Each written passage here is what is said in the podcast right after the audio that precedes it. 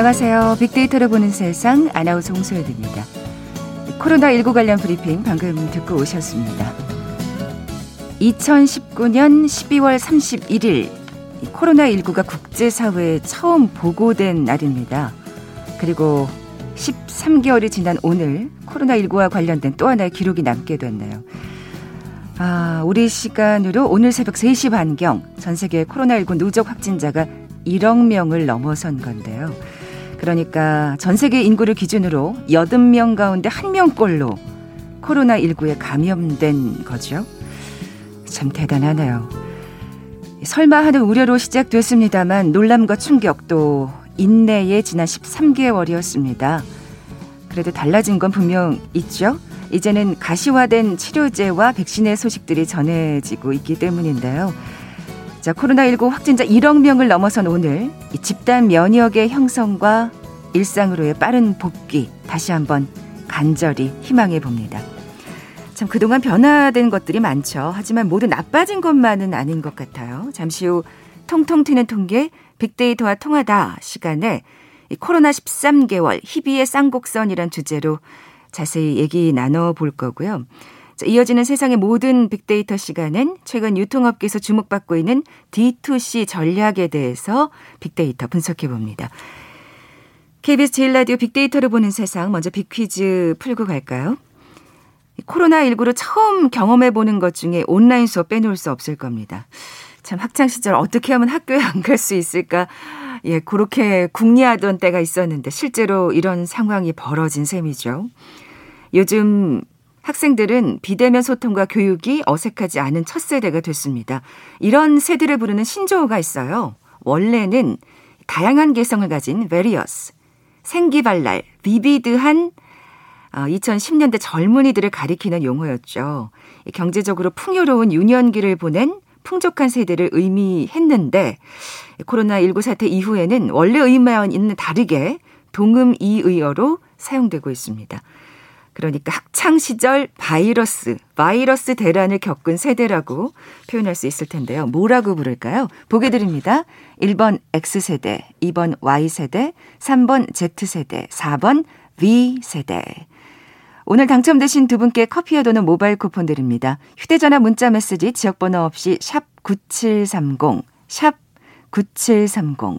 짧은 글은 50원, 긴 글은 100원의 정보 이용료가 부과됩니다. KBS 라디오 어플 콩은 무료로 이용하실 수 있고요. 유튜브로 보이는 라디오로도 함께 하실 수 있습니다. 방송 들으시면서 정답과 함께 다양한 의견들 문자 보내주십시오.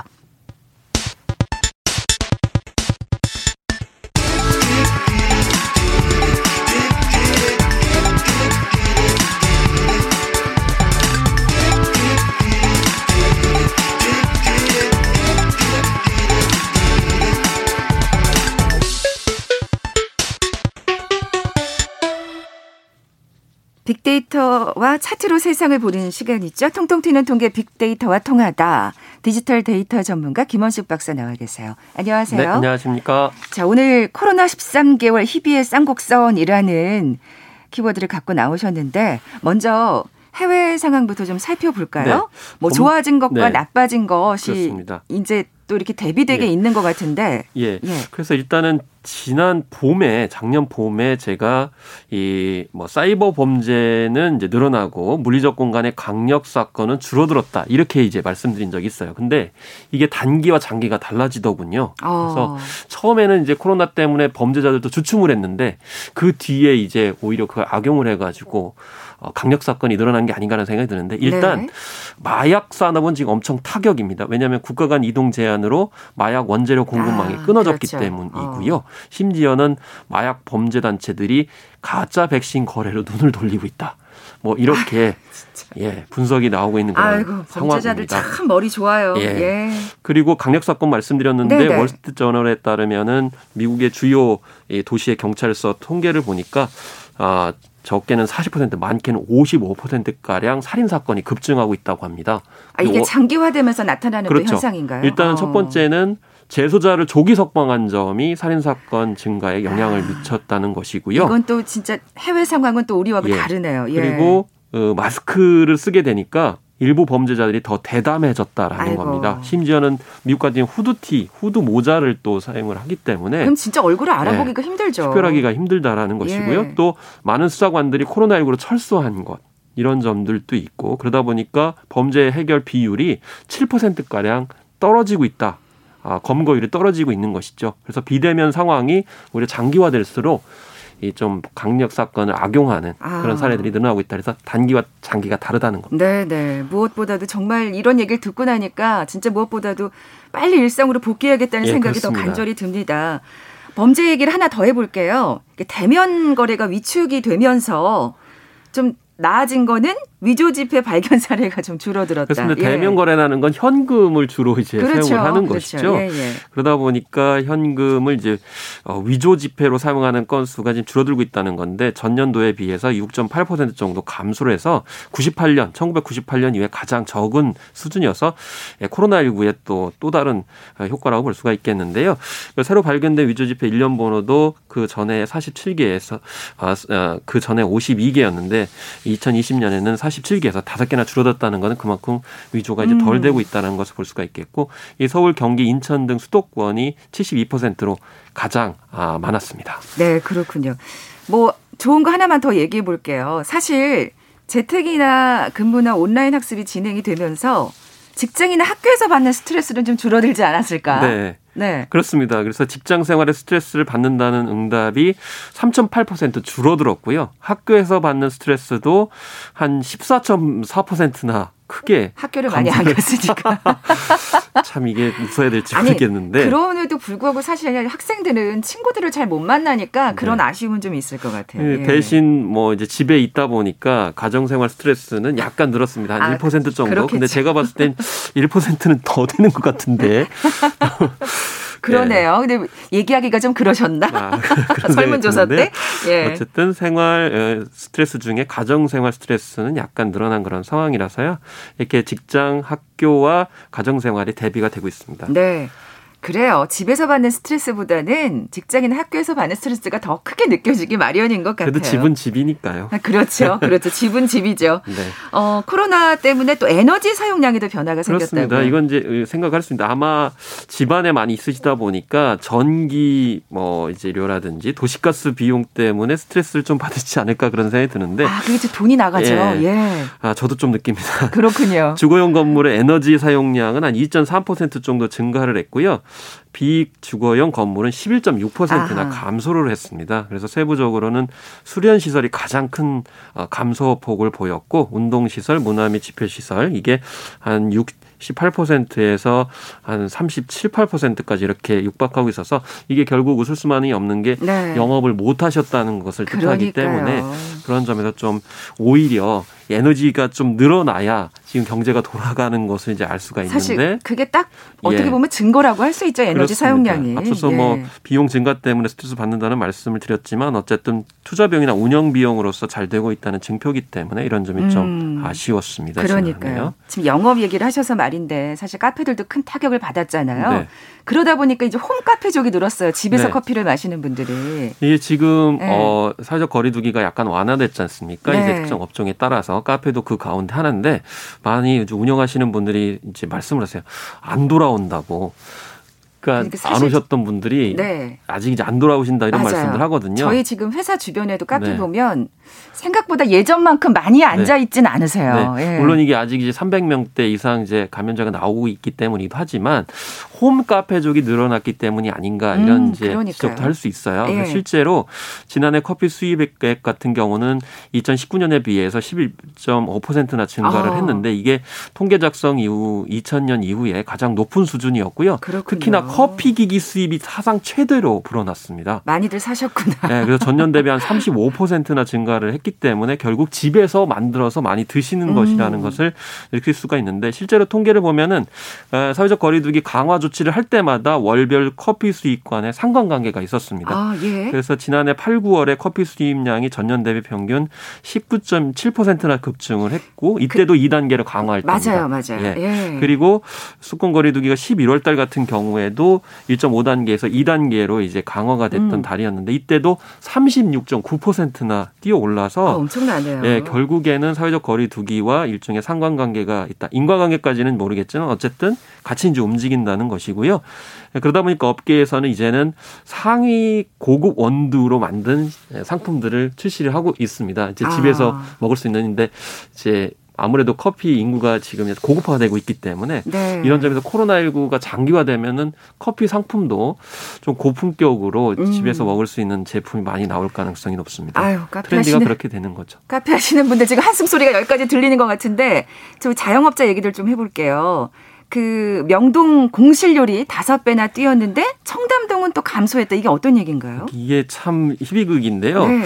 예, 서울 명동 상권 같은 경우 공실률이 1년 전보다 다섯 배 가까이 치솟았는데 특히나 상반기 하반기 비교를 해 보니까 하반기에 8.2%나 뭐 공실률 그러니까 비어 있는 그런 공간의 비율이 늘어났다라는 것입니다. 그 이유는 외국인 관광객이 예, 급감을 했기 때문이고 이게 나아질 기미가 없기 때문이죠. 음. 실제로 한국관광공사 통계에 따르면 지난해 10월 외국인 관광객 수가 2019년에 비해서 96%나 감소를 했기 때문에 화장품 가게나 기념품 매장, 의류 매장들이 문을 닫을 수밖에 없는 건데 영동은 직격탄을 맞았네요. 예, 그리고 가로수길, 예. 홍대, 이태원, 강남역도 마찬가지로 공실률이 증가했는데 이쪽은 주로 외식 업종, 그러니까 외식을 안 하시니까 타격이 있었고요. 네. 다만 말씀하신 대로 강남 상권 같은 경우는 오히려 낮아졌습니다. 한 0. 몇 퍼센트 정도. 그 이유가 일종의 보복 소비 지난해 제가 말씀드렸었는데 뭔가 코로나 블루 때문에 억눌리는 그런 차원에서 자기에게 좀 보상을 해주는 그렇죠. 그런 예, 예. 형태인데 약간 좀 비싼 거 이런 아. 것들을 아,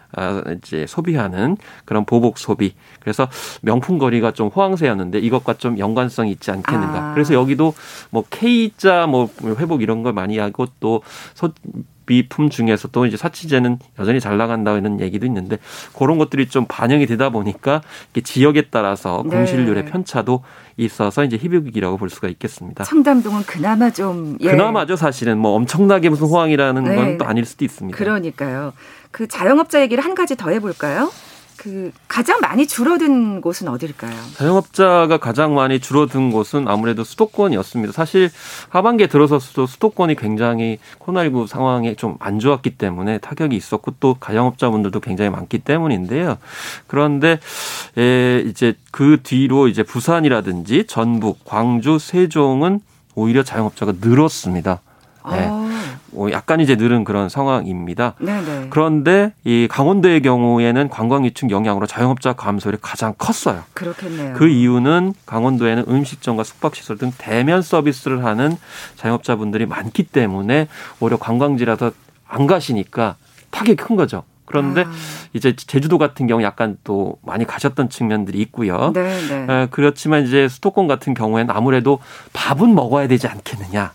라고 해서 이제 갈 수밖에 없는 그런 상황이라서 주로 관광지나 명소 쪽에 있는 분들이 굉장히 힘들었던 네. 그런 이제 일년이 아니었는가 이렇게 생각이 드는 통계들입니다. 네. 그러면 여행 얘기를 좀 이어서 해볼게요. 지금 명소들이 좀 타격을 받았다고 했는데 인기 여행지 순위도 예전과 달라졌다면서요. 네, 그렇습니다. 그래서 예, 대체적으로 이제 유명했던 곳 같은 경우에는 상대적으로 이제 어, 줄어들었습니다. 그래서 여행업 신용카드 사용액을 보니까요.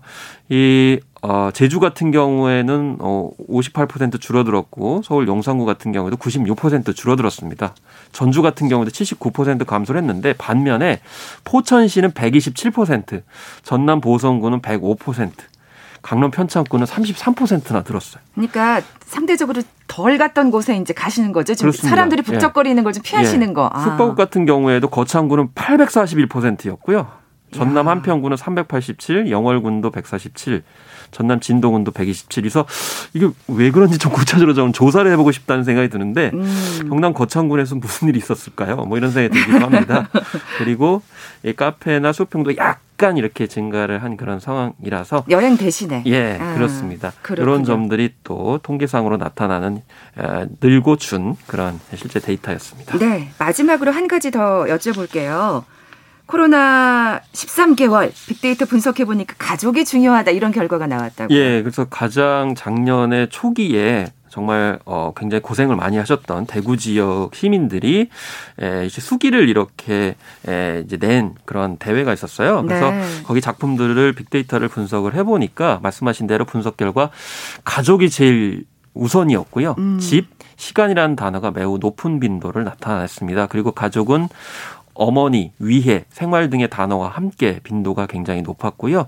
또 공포의 감정도 네, 굉장히 많이 나타난 것으로 나타났는데 어쨌든 가족, 어머니, 아버지 등 에, 이런 이제 우리 가족에 대한 언급들이 많이 있었고 특히 아이에 대한 언급은 여성의 작품에서 굉장히 많이 나타나고 있어서 자녀 돌봄은 역시 여전히 여성의 생활에서 굉장히 중요한 부분을 음. 차지하고 있다는 것을 거꾸로 나타나고 있어서 앞으로 이제 아이 돌봄 서비스에 관련된 정책들에 있어서 여성들의 어떤 고민, 어, 어려움들을 풀어주는 노력도 여전히 필요하다라는 생각이 드네요. 네, 정말 힘든 때일수록 상, 먼저 생각나는 게 가족이고 그렇습니다. 아까 얘기했잖아요. 가족 스트레스 많이 받더라도 그래도 뭐니 뭐니 해도 집이다. 가정이고 네, 그래도 같이 살아야 되니까요. 올 네. 한해도 좀 가족이 많이 이렇게 좀 어, 의존을 해야 되는데 다만 이제 그런 설날이나 이런 명절 때 같이 가족 모임 하는 것은 좀 자제를 하셔야 되지 않나. 이 부분은 네. 뭐 나중에 또 기회가 되면 말씀을 드리겠습니다. 이번 설까지는 좀 조심하자고요. 네. 그래야 또 즐거운 추석을 맞이할 수 그렇습니다. 있지 않을까 싶은데요. 네.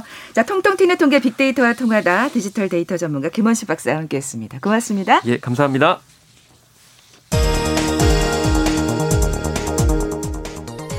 헤드라인 뉴스입니다. 코로나19 신규 확진자 수가 354명으로 다시 300명대 중반으로 감소했습니다. 400명대 중반까지 늘었던 어제와 비교해 84명이 줄었습니다.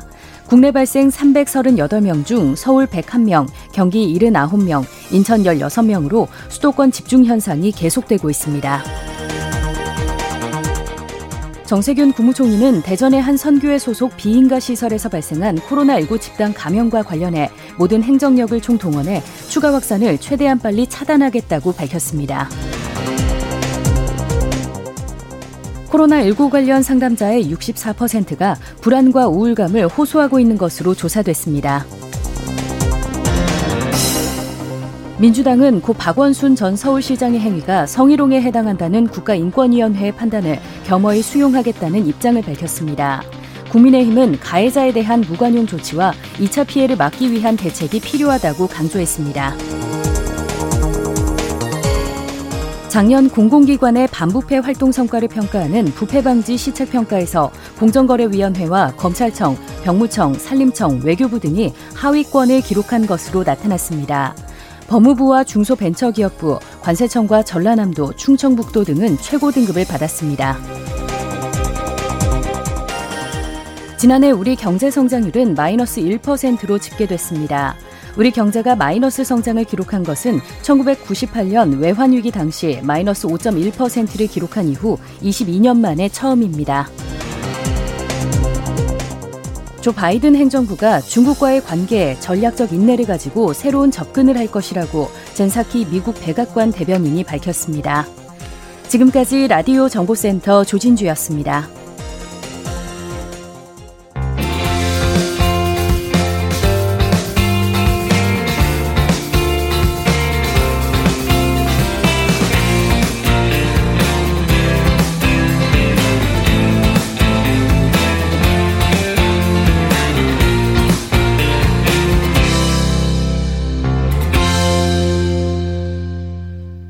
궁금했던 모든 화제와 이슈를 빅데이터로 분석해보는 시간이죠. 세상의 모든 빅데이터 마이테이스트 민지영 대표 나와 계세요. 안녕하세요. 네, 안녕하세요. 네, 민 대표님 빅퀴즈 다시 한번 내주십시오. 네, 코로나로 변화된 것 중에 온라인 수업 빼놓을 수 없습니다. 요즘 학생들은 비대면 소통과 교육이 어색하지 않은 첫 번째 세대가 됐는데요. 이런 세대를 부르는 신조어가 있습니다. 원래는 다양한 개성을 가진 생기발랄한 2010년대 젊은이들을 말하는 용어로 경제적으로 풍요로운 유년기를 보낸 풍족한 세대를 의미하는데요. 코로나19 사태 이후에는 원래 의미와는 다른 동음이의어로 사용되고 있습니다. 학창 시절 바이러스 대란을 겪은 세대 무엇이라고 할까요? 1번 X세대, 2번 Y세대, 3번 Z세대, 4번 V세대. 네. 다양한 개성을 가진 various, 생기발랄 vivid, 바이러스 이게 뭘로 시작되는지 철자를 생각하시면 쉽게 맞추실 수 있을 것 같아요. 자, 오늘 당첨되신 두 분께 커피와 도넛 모바일 쿠폰 드립니다. 휴대전화 문자 메시지 지역번호 없이 샵 9730, 샵 9730. 짧은 글은 50원, 긴 글은 100원의 정보 이용료가 부과됩니다. 콩은 무료로 이용하실 수 있고요. 유튜브로 보이는 라디오로도 함께 하실 수 있습니다. 방송 들으시면서 정답과 함께 다양한 의견들 문자 보내주십시오. 아까 그 여행지 선호 순위가 바뀌었다는 말씀을 드렸는데 그 중에 이제 포천이 또 인기가 많았다는 말씀을 드렸어요. 근데 김원아 님께서 포천이 임영웅 씨 고향이라 그런 것 같다고. 역시 팬들이 방문을 아, 했나 보네요. 어, 저 어머니들께서 그쵸? 예. 아유 신박한 이유를 대주셨어요. 감사합니다. 아 이번에는 이제 우리 본 얘기를 해야죠. 네. 오늘 D2C 전략에 대해서 얘기를 나눠볼 텐데 이것도 온라인하고 관련된 거라면서요? 네, 맞습니다. 음. 그 D2C 전략에 대해서 먼저 이제 설명을 드리려고 하는데 이제 2, 3년 전부터 생긴 트렌드라고 보시면 되겠어요. 뭐 뜻은 direct to customer라는 뜻으로 생산자와 소비자가 직접 커뮤니케이션하고 제품을 판매하는 모델입니다. 아. 네, 네. 쉽게는 특정 브랜드들이 온라인 자사몰을 운영하는 걸 생각하시면 될 것 같아요. 네네. 네. 근데 여기서 가장 중요한 이유는 유통 비용이나 수수료를 절감하는 것도 있고요. 특히 고객 데이터에 대해서 기업들이 ownership을 가져갈 수 있다는 점에서 아. 네, 기업들이 많이 이제 선호하고 있는 전략이라고 보시면 될 것 같아요. 직접적으로 고객 데이터를 모을 수 있다는 말씀이시죠? 네, 맞습니다. 예, 예. 그래서 이런 데이터를 통해서 고객한테 딱 맞는 제품을 뭐 판매하고 추천하는 뭐 등등 데이터를 무궁무진하게 활용할 수 있다는 점이 굉장히 매력적인 모델입니다. 어떻게 생각하면 소비자도 좋고 그쵸. 기업 측에서도 좋고 한 전략인데 네. 뭐 그렇다 보니까 자연스럽게 이 D2C 전략이 이제 각광을 받게 됐네요. 네, 맞습니다. 예. 네. 어, 사실은 뭐 좀 오래된 얘기긴 합니다만 뭐 신문 판매가 준다든지 뭐 기존 TV 방송의 시청률이 준다든지 어, 기업들이 고객을 만날 수 있는 전통적인 창구가 점점 줄어들고 있었잖아요. 음. 네, 그러면서 이제 다른 방법을 찾았고 그중 하나가 바로 온라인 판매였거든요. 네, 네. 네, 물론 이제 기업들마다 현재 SNS나 온라인 채널을 운영하기는 하는데 이제 뭐 홍보 마케팅 계정으로 활용을 하고 있잖아요. 그런데 고객들이 특히 Z세대의 85%가 물건을 사기 전에 SNS를 통해서 검색을 하고 그 중에 또 35%는 브랜드나 기업 공식 계정의 게시물을 본다고 하더라고요. 아, 그렇군요. 네, 고객들이 직접 전달하는 제품이나 서비스에 대한 메시지에 관심을 가지고 있다라고 우리는 해석할 수 있기 때문에 역시 이 장기적인 관점에서 비용이나 자산을 확보할 수 있는 길이 바로 D2C 전략이 아닌가 싶습니다. 네. 그러면 또 성공 사례를 좀 살펴볼까요? 네, 첫 번째는 미국의 안경 판매 업체인데요. 안경은 원가가 저렴한 제품인데도 안경 하나 맞추려면 꽤 많은 비용을 들이게 되잖아요. 네. 사실 저만 해도 안경 구매할 때 최소 20만 원 정도는 금액을 지불하게 되더라고요. 테를 좀 저렴한 걸 골라도 또 렌즈는 또 신경 쓰고 뭐 이렇게 되잖아요. 맞습니다. 예, 예. 근데 미국의 경우에는 원화로 70만 원 이상의 비용을 지불해야 했다고 해요. 아. 네, 근데 이 업체가 공장에서 안경 소매점까지 유통되는 과정을 모두 다 생략을 하고 직접 브랜드의 홈페이지에서 고객이 안경을 고르면 다섯 개의 모델을 배송해 준 다음에 고객이 이를 선택하면 시력에 맞게 다시 제작해서 배송해 주는 방식으로 와, 이거 좋네요. 네, 모델을 네. 바꿨고요. 심지어 가격은 95달러까지 감소시키면서 네, 기업 가치가 굉장히 올랐다고 합니다. 네. 네, 특히 최근에는 제가 본인 얼굴 사진을 업로드하면 안경을 직접 합성해 볼 수 있는 기능까지 추가를 해서 네, 완전한 디지털 판매를 시도하고 야, 있습니다. 95달러면 한 어, 네, 진짜 많이 저렴해졌네요. 그렇죠. 예. 네. 그리고 뭐 글로벌 스포츠 브랜드 같은 경우에도 뭐 이제 그 쇼핑 사이트에서 나와서 자사몰을 다시 만들어서 판매를 시작을 했는데 코로나로 타격을 입을 줄 알았던 2020년에 오히려 온라인 판매가 84%나 급증을 했고요. 네. 네. 특히 뭐 유료 멤버십을 가입하게 해서 뭐 특별한 경험을 제공하기도 하기 때문에 역시 이 전략이 고객을 좀 더 확장하는 계기가 되었다고 볼 수 있겠습니다. 네. 아까 그 이 D2C 전략을 쓰는 기업들이 데이터를 모은다고 했잖아요. 네네. 이걸 또 활용하는 방법도 좀 다를 것 같은데요. 네, 맞습니다. 예. 고객이 이제 가입할 때 남기는 정보나 뭐 인구 통계학적 정보는 물론이고요. 고객이 일단 무엇을 좋아하고 또 어떤 물건들을 구매했는지 구매 이력이나 선호 데이터가 가장 많이 남잖아요.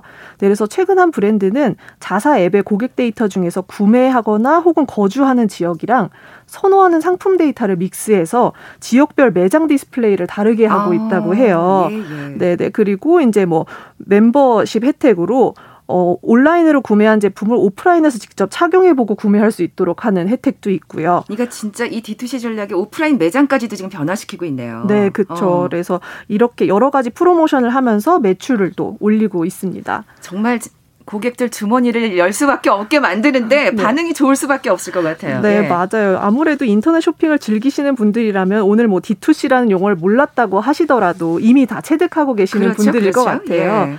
네, 근데 특히 이제 뭐 한정판 제품을 멤버 대상으로만 판매한다든지 아니면 빠른 배송을 해준다든지 이런 이벤트나 혜택 부분에 있어서는 굉장히 긍정적인 반응을 보이고 있는데요.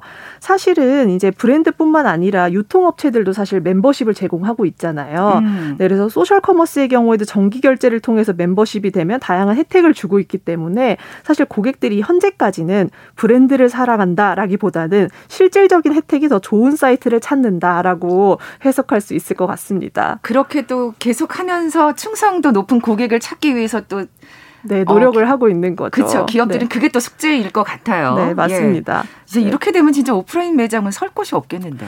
네, 네, 사실은 뭐 오프라인 매장의 감소는 뭐 자의반, 타의반이라고 네, 하면 되게 좋을 것 같은데 네. 사실 뭐 코로나 시대와 맞물려서 미국만 해도 쇼핑몰이 55%나 사라졌다고 하거든요. 아. 그래서 오히려 이런 오프라인의 위기를 온라인이나 디지털로 전환을 해야만 하는 이유가 됐다라고 저는 생각을 하고 있고요. 네. 사실은 이제 남아 있는 오프라인 매장이 물건만 판매하는 게 아니라 이제는 특별한 경험을 주는 장소 오히려 매장에서의 경험을 통해서 뭐 디지털 판매를 촉진시키는 장소가 되고 있는 것 같습니다. 서로 이제 상호작용을 한다는 말씀이시죠? 네, 맞습니다. 네. 시너지를 올려서 더욱더 네. 판매를 올리고 고객의 로열티, 충성심을 더 높이는 전략으로 되고 있는 것 같아요. 참 살아남기 위해서 정말 많은 노력을 한다는 생각이 드는데 특별한 경험이라 그러면 좀 짤막하게 얘기해 주신다면요. 네. 어, 모 화장품 브랜드는 MZ 세대가 많이 방문하는 지역에 클렌징부터 색조까지 메이크업 순서대로 동선을 배치해서 통 해서 어. 모든 과정을 체험을 해보고 제품을 구매할수록 구매할 수 있도록 한 곳이 있고요. 아, 하나씩 다 사갖고 나가야 되겠네요. 그러니까 그리고 아직 세상에 없는 제품을 그 매장에서만 선보여서 아. 체험해 볼 수 있는 매장도 있다고 해요. 네. 그래서 역시 좀 즐거운 경험을 위해서 음. 또 좋은 제품 사기 위해서 한 번쯤 이런 매장에도 방문해 보시는 게 좋을 것 같습니다. 오프라인 매장도 못지않게 노력을 하고 있네요. 네, 예. 그렇습니다.